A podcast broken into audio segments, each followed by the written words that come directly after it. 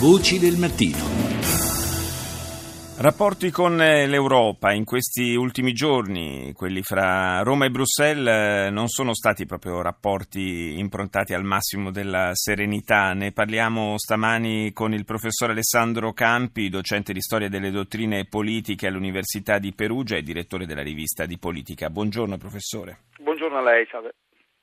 Dicevamo eh, non il massimo della, della, distensione e della serenità, anche se ieri, dopo le schermaglie, le dichiarazioni abbastanza eh, stizzite in qualche caso, eh, come quando Juncker ha detto non, eh, che Bruxelles non ha interlocutori eh, quando si tratta di, eh, di, di parlare con Roma, ieri c'è stato un po' una, una marcia indietro e si è cercato di, di portare un po' di distensione, ma eh, evidentemente eh, al di là delle parole eh, ci sono dei problemi che sotto traccia rimangono. Assolutamente, eh, i contrasti con eh, Bruxelles, cioè indirettamente con Berlino, non sono un fatto occasionale, al di là dei toni appunto, distensivi, ma solo apparentemente che sono stati utilizzati ieri. Bisogna tornare indietro con la memoria almeno al semestre di presidenza italiana dell'Europa.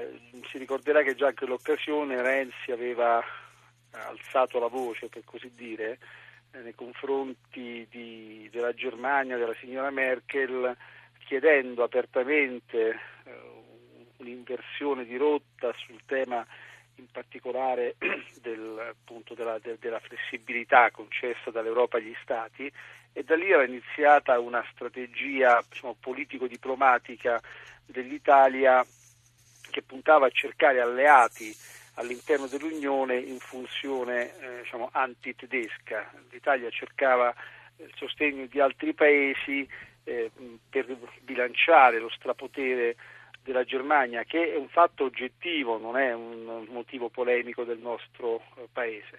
Purtroppo questa strategia non ha dato grandi frutti, l'Italia non ha trovato strada facendo paesi che sostenessero questa sua appunto, richiesta di diversi equilibri sulla scena europea e non li ha trovati anche perché la contingenza non l'ha aiutata. Se guardiamo a quello che è successo nell'ultimo anno, per esempio in paesi come la Germania, la Francia, la Spagna, si capisce anche perché non abbiano sposato politicamente la strategia italiana, magari condividendola. La Francia ha avuto oh, grossissimi problemi col terrorismo e quindi ormai segue un'agenda politica tutta sua. Sì. La Spagna ha dovuto fare i conti con una grandissima instabilità politica e al punto che addirittura adesso dopo le elezioni si trova in una situazione quasi cristallizzata di, di, di paralisi istituzionale. La Gran Bretagna ha come tema centrale interno quello addirittura della propria fuoriuscita dal, da, da, dall'Unione e quindi tutta impegnata in questo referendum che si terrà eh, fra poco. L'Italia si è trovata un po' isolata, eh, il che non vuol dire appunto che n- non avesse motivo per tra virgolette alzare i toni come Renzi ha fatto. Poi bisogna chiedersi quanto questo sia stato politicamente conveniente, forse anche opportuno, quanto possa essere pericoloso eh, per, eh, per, l'Italia, forse bisognava seguire una strategia eh, meno di attacco pubblico come quella che Renzi ha scelto, chiedersi anche se per caso poi non abbiano contato anche dei fattori politici interni nella come, scelta come che sempre, Renzi ha fatto. Chiaro però insomma questa, questa, è un po' la storia. Però è anche vero, è anche vero professore, appunto, che il, queste polemiche, se vengono condotte dalle pagine dei giornali, eh, alla fine forse sono poco produttive. Non, forse sarebbe stato meglio e sarebbe meglio eh, condurre un, un, dibattito, anche, un confronto anche aspro magari, ma diciamo più eh, vis-à-vis, più a quattro occhi, piuttosto che, che in questa maniera pubblica che eh, rischia forse di, di isolare un po' la posizione italiana.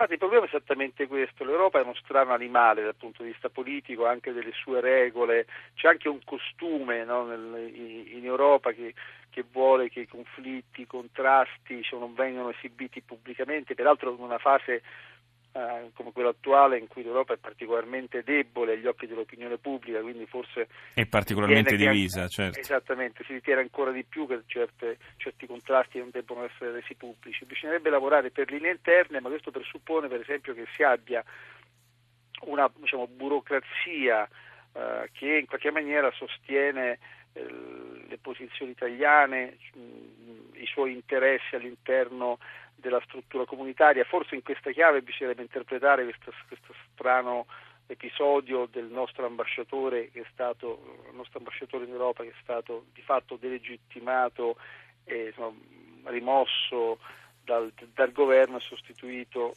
non con un diplomatico di carriera ma con un politico, evidentemente si è ritenuto che non facesse a sufficienza gli interessi dell'Italia eh, e questo peraltro è un problema, è un problema storico, l'Italia diciamo, è, è poco rappresentata dai suoi stessi uomini all'interno della struttura comunitaria.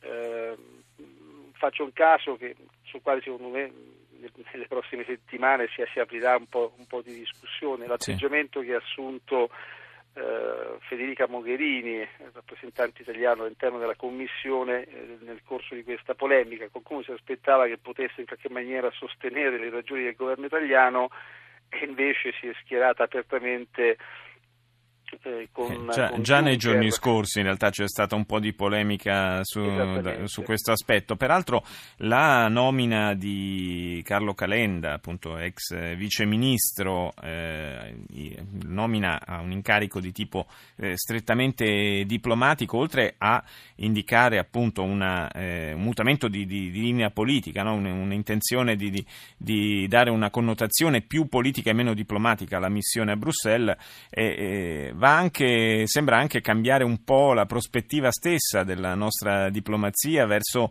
un eh, modello più simile a quello statunitense, nel quale certe, soprattutto le nomine ad ambasciatore e soprattutto quelle più delicate, sono, eh, vengono fatte pescando fuori dal serbatoio della diplomazia. Ma è un po' quello che stavo cercando di sottolineare. Si ritiene evidentemente che un ambasciatore di nomina politica possa rispondere eh, più direttamente alla volontà del governo italiano, dell'esecutivo Renzi e quindi fare anche meglio gli interessi del governo del paese a Bruxelles. Naturalmente questo apre, apre un problema. Ieri c'è stato un comunicato molto duro del sindacato degli ambasciatori eh, nel quale appunto si diceva che questo episodio deve essere considerato unico ed eccezionale, quindi non si deve pensare che sia eh, come lei stava suggerendo, l'inizio di, di un modo diverso di, di, selezionare le nostre rappresentanze diplomatiche in una chiave più politica, appunto all'americana. Adesso vedremo se l'episodio resterà isolato oppure se magari su altre piazze internazionali il governo sceglierà secondo gli stessi criteri, cosa che ritengo francamente un po' un po', un po', difficile, però ripeto, tutto questo segnala un problema. L'Italia nei consessi internazionali, anche quando riesce a piazzare suoi uomini, magari burocrati di altissima competenza, di altissima esperienza, poi ha difficoltà a ricondurli a sé dal punto di vista dell'indirizzo politico, cosa che invece non accade in altri paesi. Le burocrazie di paesi come la Spagna, come la Gran Bretagna, come la Francia rispondono più direttamente ai loro oh, appunto, paesi d'origine dal punto di vista politico. Questo non è un problema di Renzi, è un problema se, storico secondo, dell'Italia che Renzi ha deciso di affrontare nel modo Secondo lei perché questo, professore?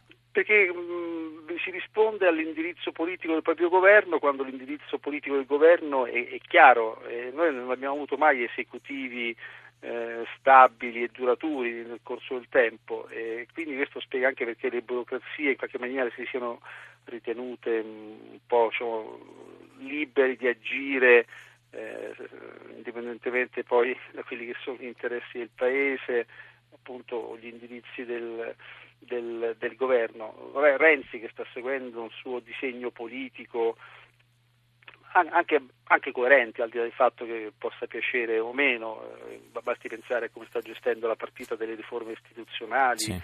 eh, evidentemente ritiene che dire, l'Italia debba dotarsi di un governo eh, stabile e, e, che le burocrazie interne ed esterne, quindi anche quelle che rappresentano il Paese, debbano adeguarsi insomma, a questa in qualche maniera adeguarsi, ma nel senso di fare realmente l'interesse del nostro, del nostro, paese secondo linee politiche e indirizzi politici molto chiari. Grazie, grazie al professor Alessandro Campi per essere stato nostro ospite. Ora la linea Valger 1 con Luana Cremasco, noi ci sentiamo più tardi intorno alle 7.36.